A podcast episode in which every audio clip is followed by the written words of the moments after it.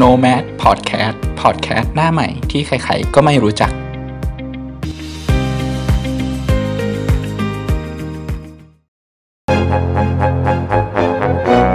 Be curious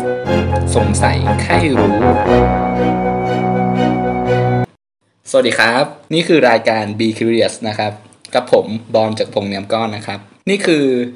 รายการที่เราจะนำข้อ สงสัยนะครับ ที่เรากำลังสงสัยอยู่เนี่ยมาเล่าให้ทุกคนฟัง ที่มาของรายการเนี่ยคือเกิดจากที่ผมเนี่ยเลื่อนผ่านฟีด Facebook มาเนี่ยได้เจอเกี่ยวกับข่าวของกลุ่มตาลิบันที่ประเทศอัฟกานิสถานนะครับ ที่เขาได้กระทำการยึดประเทศอัฟกานิสถาน ซึ่งผมก็ได้คุยกับเพื่อนนะฮะ จากนั้นวันเวลาก็ผ่านไป วันต่อมาได้มีรุ่นน้องผมคนนึงนะฮะ เขาได้ แชร์โพสต์โพสต์หนึ่งของสำนักข่าวแล้วกัน เรียกว่าสำนักข่าวปะวะเออของ The Matter เป็นรูปเกี่ยวกับบุคคลที่ทำการรัฐประหารนะฮะ ซึ่งมันน่าสนใจมาก ๆ นะฮะ แล้ววันนี้เราจะมาเล่าให้ทุกๆ คนฟังนะฮะ วันนี้ผมไม่ได้มาคนเดียวนะฮะ วันนี้เรามีแขกรับเชิญมาด้วยครับ เชิญครับ แนะนำตัวหน่อยครับ สวัสดีครับพี่กองนะครับนัทกรขายสุบินครับจะมาให้ความรู้แล้วคุยกับคุณบอล ความรู้จะเป็นยังไงก็มารู้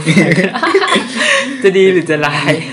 โอเคครับ พวกเราก็เพิ่งเริ่มทำเป็นครั้งแรกนะฮะ เดี๋ยวเรามาเริ่มเข้าเนื้อหากันเลยดีกว่านะฮะ การรัฐประหารนะครับ เป็นการยึดอำนาจโดยการถอดถอนรัฐบาลนะครับ ซึ่งมักจะกระทำการด้วยวิธีอันผิดกฎหมายนอกรัฐธรรมนูญนะครับ และเป็นการกระทำของกลุ่มทางการเมืองทหารหรือเผด็จการนะครับ นักวิชาการมองว่านะฮะ รัฐประหารในการจะทำสำเร็จเนี่ยผู้ยึดอำนาจนะครับ ต้องสามารถควบคุมไว้ได้อย่างน้อย 7 วันนะฮะแต่สำหรับบุคคลท่านหนึ่งนะครับยึดมา 7 ปีแล้วครับ จากนั้นเรามาดูสิ่งที่น่าสนใจกันเลยดีกว่านะฮะซึ่งสิ่งที่ผมสงสัยเนี่ยเป็นการรัฐประหารครั้งแรกครับ ในปี 2476 นะฮะซึ่งในปีนั้นนะครับเป็นการ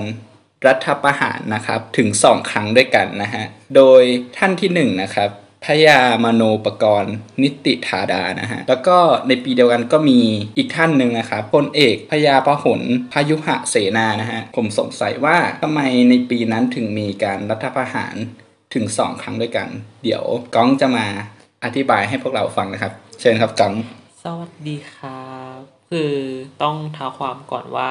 รัฐประหารที่มาที่ไปก่อนที่เราจะทำรัฐประหารอะมันเป็นยังไง จริงๆในประวัติศาสตร์ตั้งแต่ประวัติศาสตร์ยุคสมัยใหม่เนี่ยการรัฐประหารที่เก่าแก่ที่สุดครั้งแรกก็จะเป็นของในปี 1997 ก็คือทหารคนนั้นก็คือนโปเลียน ยึดอำนาจคณะดีเทคทัวร์ของผู้บริหารฝรั่งเศสในตอนนั้น แล้วก็จัดตั้งกงสุลคณะกงสุลขึ้นมาปกครองฝรั่งเศสตั้งแต่ปี 1999 ถึง 1804 ก็รวมๆแล้ว 5 ปี เขาใช้เวลา 5 ปีนะแต่บ้านเราคนนี้ 7 ปี แล้วก็การทำรัฐประหารเนี่ยก็พบได้ในแทบทุกภูมิภาคบนโลกเลย ไม่ว่าจะเป็นลาตินอเมริกา หรือแอฟริกา หรือว่าเอเชียบ้านเรา อย่างที่บอลบอกไปว่าประเทศไทยก็มีการทำรัฐประหารเอง บ้านเราก็ทำ13 ครั้ง โดยครั้งแรกอย่างที่บอกเป็นการทำรัฐประหารโดย พระยามโนปกรณ์นิติธาดาแต่รัฐประหารครั้งแรกก็เรียกว่าเป็นรัฐประหารเงียบอืมมันเงียบยังไงคือมันมันต่างจาก concept ที่เราเห็นก็คือว่าไม่มีทหาร ไม่มีกองกำลังที่แบบเป็นรูปเป็นร่าง แต่มีแต่คณะบุคคลอืมมีแต่คณะบุคคลที่มีอำนาจ หลังเราประกาศใช้รัฐธรรมนูญ ฉบับที่2ก็คือรัฐธรรมนูญ ฉบับ ราชอาณาจักรสยามปี2475ที่ประกาศไปวันที่10ธันวาคม ประมาณ4เดือนใช่ไหม แล้วครั้นี้ปรากฏว่าเขาอะก็มีการตั้งเอ่อสภาขึ้นมา สภาก็มีปัญหากันเกี่ยวกับสมุดปกเหลืองไอ้สมุดปกเหลืองดังกล่าวเป็นแนวคิดของอดีตนายกรัฐมนตรีก็คือ คุณปรีดีพนมยงค์ไอ้สมุดปกเหลืองเนี่ยถูกมองว่าเป็นคอมมิวนิสต์แล้วก็เกิดความขัดแย้งกันทั้งในสภาคณะราษฎรด้วยกัน แล้วก็เหล่าข้าราชการ พวก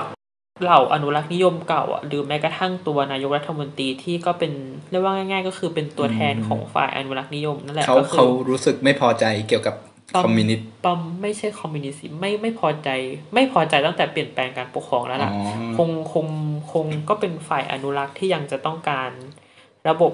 absolute monarchy หรือสมบูรณาญาสิทธิราชย์ไว้นั่นแหละยังยังอยากคงอยู่ของใช่ระบบนี้อยู่ใช่ครั้นี้ด้วยพอมันมีปัญหาแล้วว่า ประกาศใช้รัฐธรรมนูญได้ประมาณ 4-5 เดือนเอง ตัวนายกตอนนั้นก็พยามโนก็เลยทำการประกาศปิดสภาไม่ใช่ยุบสภานะปิดเป็นการปิดประชุมก็คือไม่ไม่ไม่ยอมให้เปิดโอเคก็คือปิดไป แล้วก็งดใช้รัฐธรรมนรัฐธรรมนูญบางมาตรา โดยนอกจากเนี้ยกลุ่มคณะบุคคลก็คือพยามโนปกรณ์นิติธาดาพญาทรงสุรเดชก็พยายามจะขจัดอำนาจของคณะราษฎรลง ก็เหมือนพยายามจะหลังจากปฏิวัติวันที่ 24 มิถุนา2475 ได้รัฐธรรมนูญเดือนธันวาคม ก็เริ่มบริหารเรื่อยๆ แล้วคราวนี้ปรากฏว่าคงไม่ถูกสเปคละมั้งหรือว่าภายในเองก็พวกอนุรักษ์นิยมก็คงไม่ถูกใจ จึงเกิดเหตุการณ์ครั้งที่หนึ่งขึ้นอืมพอครั้งที่หนึ่งพอเขาทำรัฐประหารกลุ่มคณะราษฎรเอง ที่ตัวเองเพิ่งทำรัฐประหารเสร็จอืมอืมมันก็ไม่พอใจปะที่ตัวเองเพิ่งทำรัฐประหารเสร็จอ๋อเออเพิ่งจะคนไม่ใช่เพิ่งปฏิวัติเสร็จอ่าแล้วจู่ๆมีอุตสาห์มาคอมโพไมซ์มาประนีประนอมร่วมกันให้หาทางออกทั้งฝ่ายฝ่ายหัวใหม่แล้วก็หัวนันนิยมอืมกลายเป็นว่าฝั่งเนี้ยกลับพยายามจะกีดกัน แล้วก็ทวงคืนอำนาจเดิมกลับมาอ๋อก็เลยทำให้กลุ่มกลุ่มคณะราษฎรอะเรียกว่าเป็นการโต้กลับอืมเป็นการโต้กลับ ของของกลุ่มคณะราษฎรผู้ก่อการจริง ๆ ก็มีมีหลายคนนะ แต่หัวหอกก็คือพระยาพระโหนพลพยุหเสนาอืมหลวงพิบูลสงคราม หลวงสุพัชราใสยก็เลยทำการยึดอำนาจพญามโนอืมพญามโนแกก็เลยต้องลี้ภัยไปปีนัง แล้วก็พญาทรงสุรเดชก็ถูกกีดกันจากทางการเมือง แล้วก็เหมือนมีการไปเอ่อกราบทูลรัชกาลที่เจ็ด ตอนนั้นในหลวงรัชกาลที่เจ็ดให้เปิดประชุมรัฐสภา ก็เหมือนกับว่ามีคนมีเหมือนพญาพหลหรือพญาพหลก็พูดประมาณแบบว่า การทำรัฐประหารวันที่ 20 มิถุนา2476 เนี่ย ง่ายกว่าการปฏิวัติ 2475 อีกอืมประมาณนั้น มันก็พอฝั่งคณะราษฎรโต้กลับคราวนี้ก็ไม่เอากลุ่มอนุรักษ์นิยมมาเป็นหัวหน้ารัฐบาลละก็เลยเหมือนก็สุดท้ายก็ได้ตัวพญาพหุน พลพยุหเสนา หรือพจน์พหลโยธิน ชื่อถนนใช่ไหมละ่ะ ก็ได้มาเป็นนายกรัฐมนตรีคนที่สอง พอเป็นฝ่ายทหารแล้วมันก็พอผู้นำที่เป็นทหารแล้วมันก็จะสร้างเสถียรภาพให้กับคณะราษฎรด้วย แต่มันก็สร้างความไม่พอใจให้กับพวกกลุ่มอนุรักษ์นิยม ก็เลยนำไปสู่เหตุการณ์ที่เรียกว่ากบฏประวนเดช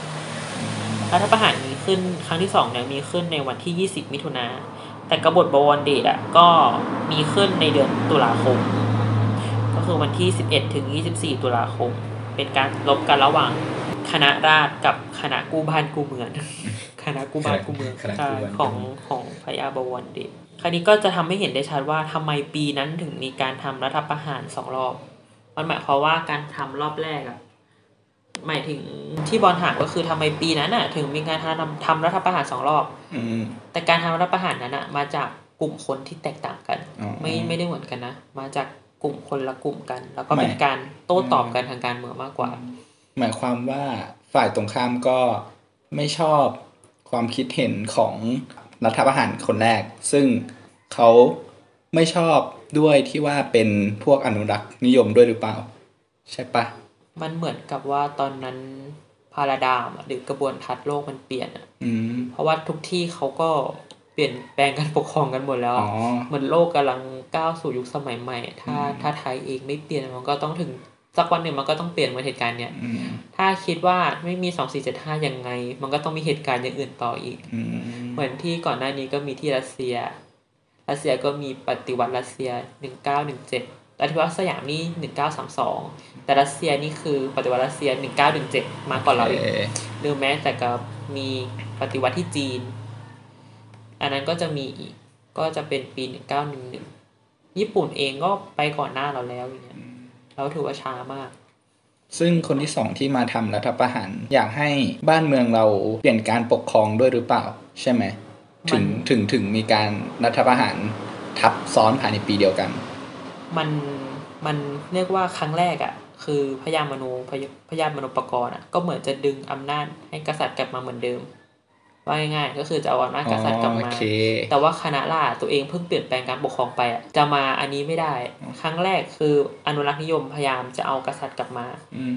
แต่การกระทำนั้นอะไม่ถูกใจคณะคณะราษฎรโอเคที่เพิ่งโอเคเปลี่ยนแปลงการปกครองอ๋อจึงทำให้ครั้งที่สองอะเป็นการตอบโต้ครั้งแรกอืมอ๋อคือ การรัฐประหารครั้งแรก ซึ่งจะเอาระบบสมบูรณาญาสิทธิราชย์กลับมา ใช่ประมาณโอเคนั้นคือเหมือนจะต้องล้มล้างรัฐธรรมนูญฉบับนี้ให้ได้อ่าโอเคครับ โอเคครับ ข้อสงสัยที่ผมสงสัยนะครับ ซึ่งในรูปที่ที่รุ่นน้องผมเนี่ยแชร์โพสต์มานะฮะซึ่งในปี 2490 ถึง 2491 นะครับ แล้วยังมีปี 2,500 ถึง 2,501 นะครับ แล้วก็ปี 2519 ถึง 2520 นะครับทำไม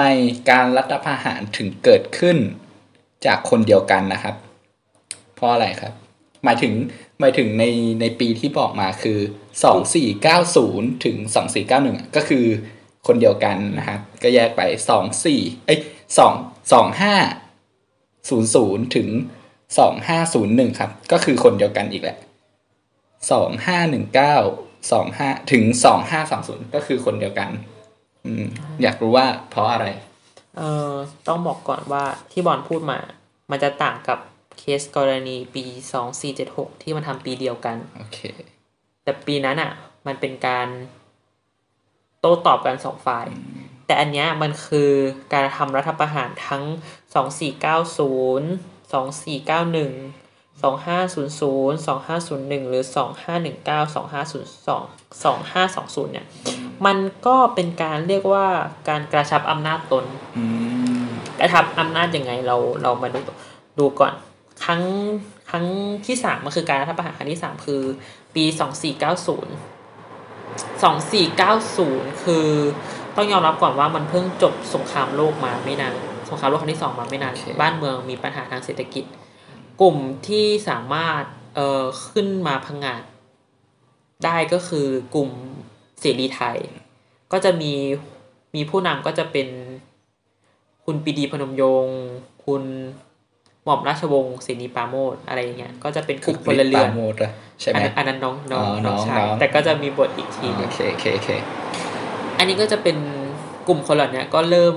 รวมตัวกัน มันคือกลุ่มคณะราษฎรฝ่ายพลเรือนกับ กลุ่มอนุรักษ์นิยม เขามาจับมือกันเพื่อโค่นจอมพลปอในสมัยสงครามโลกครั้งที่สองพอสงครามโลกครั้งที่สองจบ ก็ได้คณะกลุ่มคนเหล่าเนี้ยเข้ามาเป็นนายกรัฐมนตรี การทำรัฐประหาร 2490 เนี่ย มันเกิดก่อนหน้านั้นเราต้องยอมรับว่ามันเกิดการมันเกิดเหตุการณ์กรณีสวรรคตของรัชกาลที่8อืมรวมรวมกับปัญหาเศรษฐกิจหลังสงครามโลกครั้งที่สอง มันก็รัฐบาลไม่มีเสถียรภาพเลยช่วงปีประมาณสามปีแล้วเปลี่ยนรัฐบาล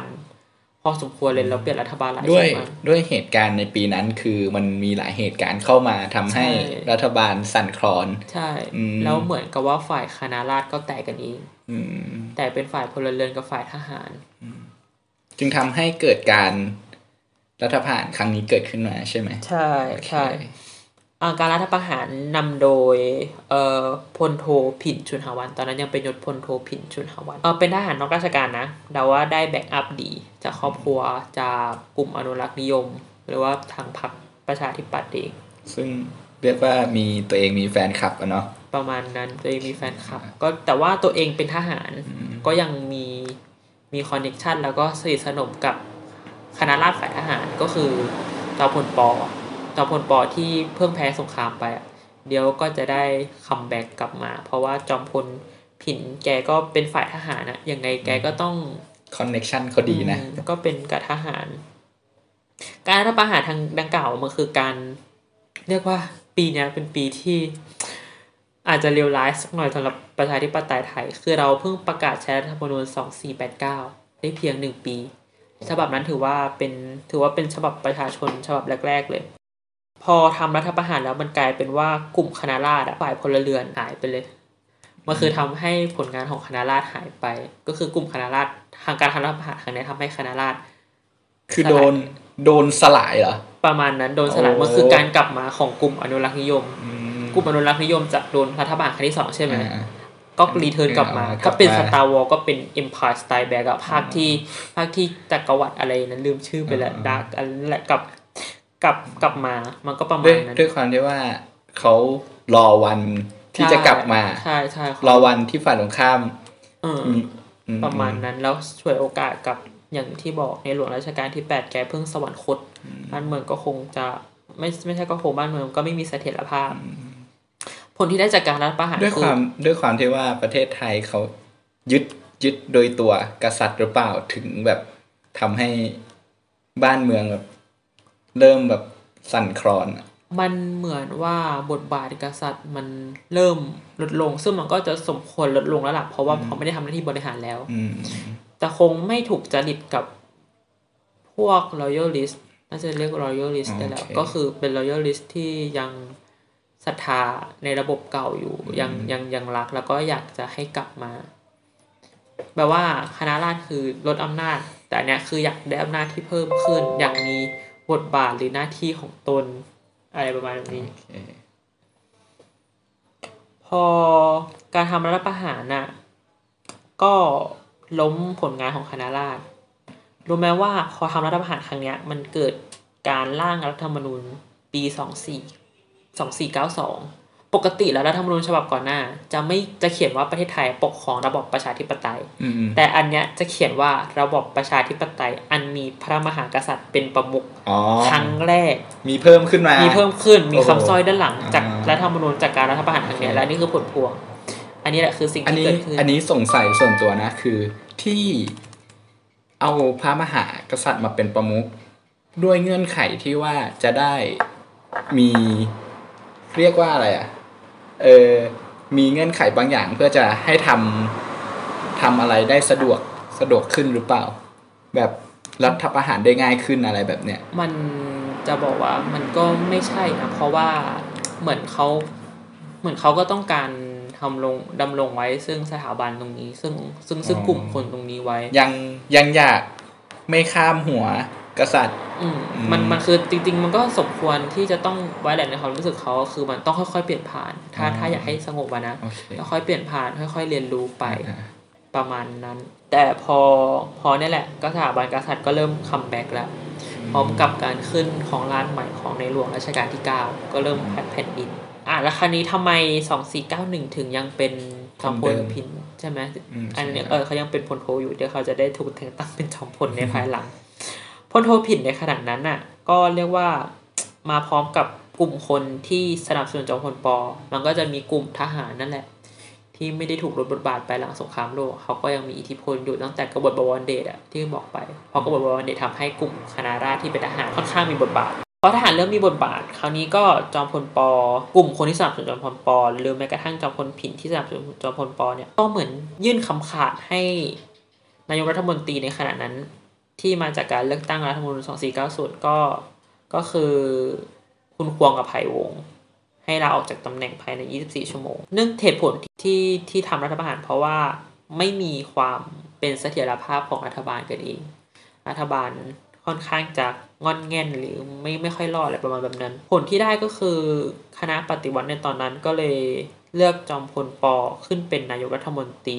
จริงๆ จอมพลปก็สามารถเป็นนายกรัฐมนตรีได้ตั้งแต่การรัฐประหาร 2490 นะแต่เหมือนกับว่าเรียกว่าเลยรอการเปลี่ยนผ่านอะมันคงยังไม่มันพร้อมคงมึงมันคงฉับฉวยเกินไป คือตัวเองเพิ่งเพิ่งโดนคดีสงครามโลกครั้งที่สองมา เพิ่งนำประเทศไทยเข้าสู่สงครามโลกครั้งที่สองแล้วจู่ๆจะมา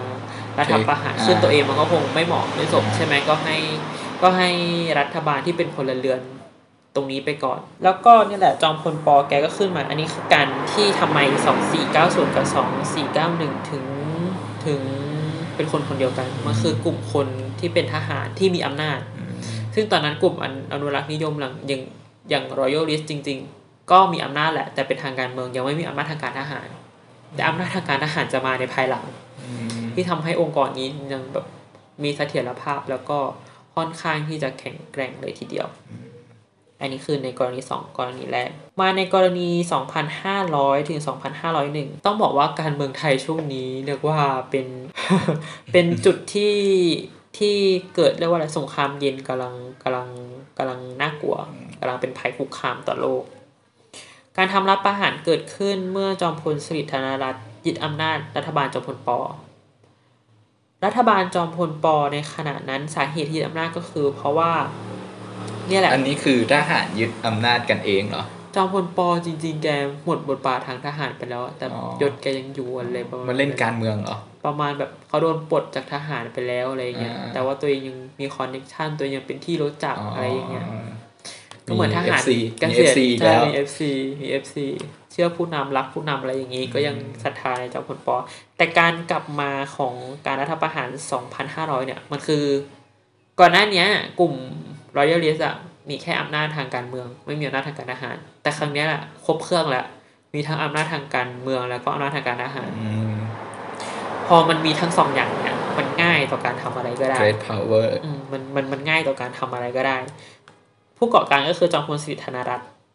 ทำการยึดอำนาจรัฐบาลจอมพลปอ ในปี 2,500 ใช่ใช่ เพราะว่าเออกลุ่ม เรียกว่าการเมืองไทยช่วงนั้นเป็นเรื่องเป็นช่วงสามเศร้า ก็จะมีจอมพลปอเอ่อคุณคุณเผ่าศรีอานนท์แล้วก็คุณสฤษดิ์ธนรัตคืน์อในปีนั้น จะบอกว่ามีมีเหมือนมีการพยายามจะรัฐประหารถึงไม่เอ๊ะไม่ไม่อ๋อไม่หมายถึงว่าในช่วงนั้นอะการเมืองไทยมันแบ่งเป็นสามเศร้า อะ คือออมันตีการเมืองไทยมันขึ้นกันอยู่กับ มันขึ้นสามสามขึ้นอยู่กับอำนาจสามคนใช่อ่าอำนาจนี้สามขั้วจะแบบอำนาจ แข่งกันอะอ่าว่าว่าใครจะขึ้นมาใครมีจะได้บทเป็นเอาใช่ใช่มันเป็นกลายเป็นว่าเป็นสามขั้วอืมแต่ แต่ว่าการขึ้นมาของขั้วของอำนาจของสิริธนรัตน์อะเขามาพร้อมกับอำนาจอนุอำรันากจษ์นิยโอมเคมีทั้งมีทั้งทหารแล้วก็อนุรักษ์นิยมอืมมาเสริมทางการเมืองขึ้นไปอีก เป็น แต้มต่อเป็นแต้มต่อที่มากกว่าคนอื่น อย่างจอมพลปอแกก็อะไรเลยตอนนั้นจริงๆ แกก็อำนาจทางการทหารแกก็ไม่มีอืมชนะเลือกตั้งก็ถูกมองว่าเป็นการเลือกตั้งที่ไม่เป็นธรรมอีกอืมไม่ชอบด้วยกฎหมายไม่ไม่ชอบทำอีกอะไรอย่างเงี้ยทำให้แกก็กลายเป็นว่าเป็นจุดตกต่ำของแกเลยทีเดียวเอ่อการรัฐประหารครั้งเนี้ยคือการพังงานขึ้นมาของของอนุรักษ์นิยมแบบสมบูรณ์แบบแล้วและครั้นี้ผลที่ได้ก็คือเราได้ คุณพจน์สารสินเป็นนายกรัฐมนตรี เขาอะเป็นเอ่อเอกอัครราชทูตไทยประจำสหรัฐอเมริกา เห็นไหมมันก็มีคอนเนคชันกับอเมริกาในช่วงสงครามเย็น ที่จะต้องใช้ไทยเป็นเป็นเป็นเป็นจุดยุทธศาสตร์ในช่วงสงคเรารามมองเย็นเรามองว่าการที่จะมาทำการรัฐประหารเนี่ย connection อย่างอย่างที่ฟังฟังๆมานะ connection ค่อนข้างเยอะเหมือนกันนะใช่แล้วก็ใช่ฐานแฟนคลับใช่ ฐานแฟนคลับฐานแฟนคลับแต่ฐานแฟนคลับจอมพลสฤษดิ์ค่อนข้างเยอะนะ ในปีอืม2500เอ่อจนมากระทั่งในปี2501มันก็ มันก็เรียกว่าจอมพลสฤษดิ์ธนะรัชต์ยึดอำนาจรัฐบาลของของพลโทถนอมกิติขจร ก็ยึดอำนาจกันเองนั่นแหละ แต่ว่าที่อำนาจไม่ใช่เพราะ ว่าเกลียดกันหรืออะไรกันนะ มันเป็นการเสริมอำนาจให้กันมากกว่าอืมเสริมอำนาจเพราะว่าหลังจากที่เราประกาศใช้รัฐธรรมนูญแล้วอะรัฐธรรมนูญปีฉบับ 2500 หลังการรัฐประหารนะ2502 เออ 2500 แล้วคราวนี้ปรากฏว่า ปรากฏว่า เออ มันก็ไม่มีความมั่นคง ไม่มีความมั่นคงในการบริหารประเทศ รัฐบาลจอมพลพลโทขนาดนั้นนะพลโทพลโทถนอมอะ ก็เรียกว่าไม่มีเสถียรภาพในการบริหารเลย พร้อมกับเจอภัยคอมมิวนิสต์อีกอืมเพราะว่าอเมริกาเริ่มเข้ามามีบทบาทแล้วก็ต้องการใช้ไทยเป็นจุดสำคัญในช่วงสงครามเย็นใช้เป็นจุดยุทธศาสตร์ใช่ให้เป็นจุดยุทธศาสตร์ ผลก็คือคณะปฏิวัติอันนั้นที่คณะผู้ทำรัฐประหารที่เรียกตัวเองว่าคณะปฏิวัติ เออก็คราวนี้แหละ ก็เลือกจอมพลศรีธนรัตน์อะเป็นนายกซะเองก็เลยจะได้จอมพลสฤษดิ์เป็นนายกอืม จอมพลสฤษดิ์นายกสฤษดิ์ธนรัตน์เป็นนายกตั้งแต่ปี 2502 เลื่อยไปจนถึงเขาตายเลยนะ เขาเป็นนายกคนแรกที่ตายในตำแหน่งอ๋อถึงเขาน่าจะตายถ้าจะไม่ผิดปี2506 เขาไม่ปล่อยอำนาจให้ใครประเลมาณยเหรอสี่ปีกว่า ช่วงนี้ประเทศไทยเอาจริงๆอืม เอาเอาจริงๆก็น่าจะน่าจะใช้เป็นต้นแบบของอันนี้แหละ เพราะว่าอืมเราใช้เวลาร่างรัฐธรรมนูญประมาณ 5 ปีใช่ไหมอ่าห้าถึงหกปี แต่รัฐธรรมนูญที่เกิดขึ้นในปี 2502อะนะตั้งหลังหลังการรัฐประหาร 2501อะเริ่มร่างรัฐธรรมนูญตั้งตั้งแต่ประมาณปี 2502อะถึงปี 2511อะเราใช้เวลาร่างเก้า9ปีปี โอ้โห นานไหมนานนะนานนี่แหละนานมาก ใช้เวลาร่างยาวนานมาก คือเด็กคนหนึ่งนี่ ใช่โตใช่ แล้วพอร่างไม่นานก็เกิดการเลือกตั้งอืมเลือกตั้งก็ได้จอการมพลการการเลือกตั้งนี่เกิดจากหลังที่เขาตายถูกไหมหลังหลังที่ประกาศใช้รัฐธรรมนูญคือปีอ๋อ2511 มีการเลือกตั้งในปี 2512 ซึ่งเออให้หลังมาสิบปีถูกป่ะใช่การเลือกตั้งก็มีในปี 2502 แล้วก็ได้จอมพลตอนนั้นเป็นจอมพลแล้วก็คือจอมพลถนอมคนบ้านถนอมคนจังหวัดตากนั่นแหละอืมได้ได้ได้เป็นได้เป็นนายกรัฐมนตรี พอเขาได้เป็นนายกนายกรัฐมนตรีใน 2502อะบ้านเมืองก็เริ่มขาดเสถียรภาพแล้ว จนมันเกิดเหตุการณ์ที่มีการประท้วงกันในปี 2516สอง14 ตุลา2516 ที่มีการประท้วงหนักๆกันเกิดขึ้นอะอืมที่มีอันนั่นแหละก็มาผลอันนี้จากอีกทีหนึงที่เกิดเหตุการณ์ต่างๆ อีเวนต์ใหญ่อีเวนต์ใหญ่ก็มีอีอีเวเวนนต์ต์ใหใหญ่ญ่ ครั้นี้มาในกรณีที่ปี 2000อะขอขอย้อนกลับไปก่อนคือปี 2500 กับ 2501 เนี่ย ก็เป็นชุดเดิม เป็นใช้เรียกว่าคณะปฏิวัติเหมือนกันทั้งคู่เลย เรียกว่าเป็นการกระชับอำนาจตน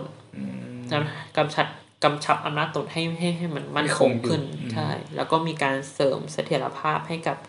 สถาบันกษัตริย์ที่ที่เป็นกลุ่มตนอะเหมือนมาเสริมเสถียรภาพให้อำนาจของตัวเอง อันนี้ก็จะกลายเป็นความกลมเกลียวของสถาบันกษัตริย์ และสถาบันทหาร ที่มันกลายเป็นเนื้อเดียวกันเลย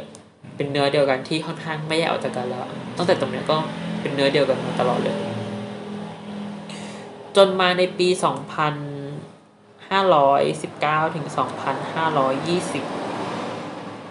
2519 เอ่อ มันก็หลังจาก 14 ตุลา2516 มีการประท้วงใหญ่ใช่ไหม มันก็เลยมีเหตุการณ์ที่สืบเนื่องมาจากมาต่อกันอีกคือวันที่ 6 ตุลา2519 บ้านเมืองค่อนข้างโกลาหลเลย ผู้ทำรัฐประหารในขณะนั้นก็คือพลเรือเอก สงัดชะลออยู่ๆคนเรือเอกสงัดจริงๆ เขาไม่ได้เป็นแค่พลเรือเอกชลอนะอยู่เขาค่อนข้างมีหลายตำแหน่งในกองทัพเลยนะพลพลเรือเอก สงัดชะลออยู่เอ่อเขายึดอำนาจรัฐบาลขนาดนั้นก็คือรัฐบาลเสนีปราโมท คือรัฐบาลเสนีปราโมทช่วงนั้นรัฐบาลก็ค่อนข้างจะผัดเปลี่ยนกันบ่อยอยู่เหมือนกันระหว่างสองคนพี่น้องก็คือคึกฤทธิ์ปราโมทกับเสรีเสเสนีปราโมทการรัฐประหารก็คือเกิดการชุมนุมขึ้นในวันที่ 6 ตุลารัฐบาลไม่สามารถควบคุมสถานการณ์ไว้ได้ ก็เลยมีการทำรัฐประหารเกิดขึ้น ผลที่ได้จากการทำรัฐประหารก็คือได้คุณเอ่อธนินไกรวิเชียนขึ้นเป็นนายกอืมพอได้เป็นพอแต่งตั้งคุณธนินวิเชียน ธนินไกรวิเชียนเป็นนายก ก็แกก็เริ่มทำหน้าที่บริหาร แล้วคันนี้ยคุณคุณธนินไกรวิเชียนเนี่ย แกค่อนข้างที่จะ แกค่อนข้างที่จะ เออเป็นหัวอนุรักษ์นิยมนิดนึงอะไม่นิดก็มากนิดนึงอยู่พอสมควร แกมียุทธศาสตร์ชาติที่เรียกว่ายุทธของเรามียุทธศาสตร์ชาติ20ปีใช่ไหมอ่าอันนี้ก็น่าจะเป็นต้นแบบของของเขาก็คือยุทธชาติ ยุทธศาสตร์ชาติ 12 ปี มันก็คือการเปลี่ยนผ่านให้ประเทศไทยเป็นเป็นประชาธิปไตยอะแต่จะถูกมองว่ามันนานเกินไป 12 ปีอะใช่ไหมใช่ใช่ได้รัฐบาลสามสามสมัยเลยนะ 12 ปีทำให้ผู้ผู้ผู้ที่มีอำนาจทางการเมืองตอนนั้น ก็คือพลเรือเอกสงัดชะลออยู่เนี่ยไม่พอใจเพราะว่ามันค่อนข้างใช้เวลานานประกอบกับรัฐบาลก็ค่อนข้างที่จะยังไงก็ไม่รู้ล่อแรกอะประมาณอย่างนั้นน่ะ ก็เลยมองว่า แล้วอีกอย่างเขาก็ไม่ได้มีคอนเนคชันกับทหารอะไรเยอะขนาดนั้นอืมเหมือนเป็นคนที่แบบว่า จะพัดจะผูได้มาเป็นอะไรทำนองแบบนั้น พอหลังจาก พอนั่นแหละ การทำงานของธนินไกรวิเชียนได้สักพักหนึ่งพลเรือเอกก็ทำการสงัดชะลออยู่ก็ทำการยึดอำนาจในปีถัดมาก็คือปี 2520 ผลที่ได้คือเราไม่ได้ไม่ได้พลเรือนเป็นนายกละครั้งนี้เราได้นายกที่เป็นทหารคือด้านเป็นสายทหารก็คือพลเอกเกรียงศักดิ์ชมานันท์พลเอกเกรียงศักดิ์ชมานันท์ก็ได้เป็นนายก แล้วก็มีรัฐธรรมนูญปี 2521 จัดการเลือกตั้ง แกก็ได้เป็นนายกอีกครั้งหนึ่ง แล้วแกก็ลาออก แล้วก็นำไปสู่เอ่อรัฐบุรุษของประเทศไทยก็คือพลเอก เปรมตินสูรานนท์นะก็จะคนเอกเปรมใช่ ก็จะมาจาก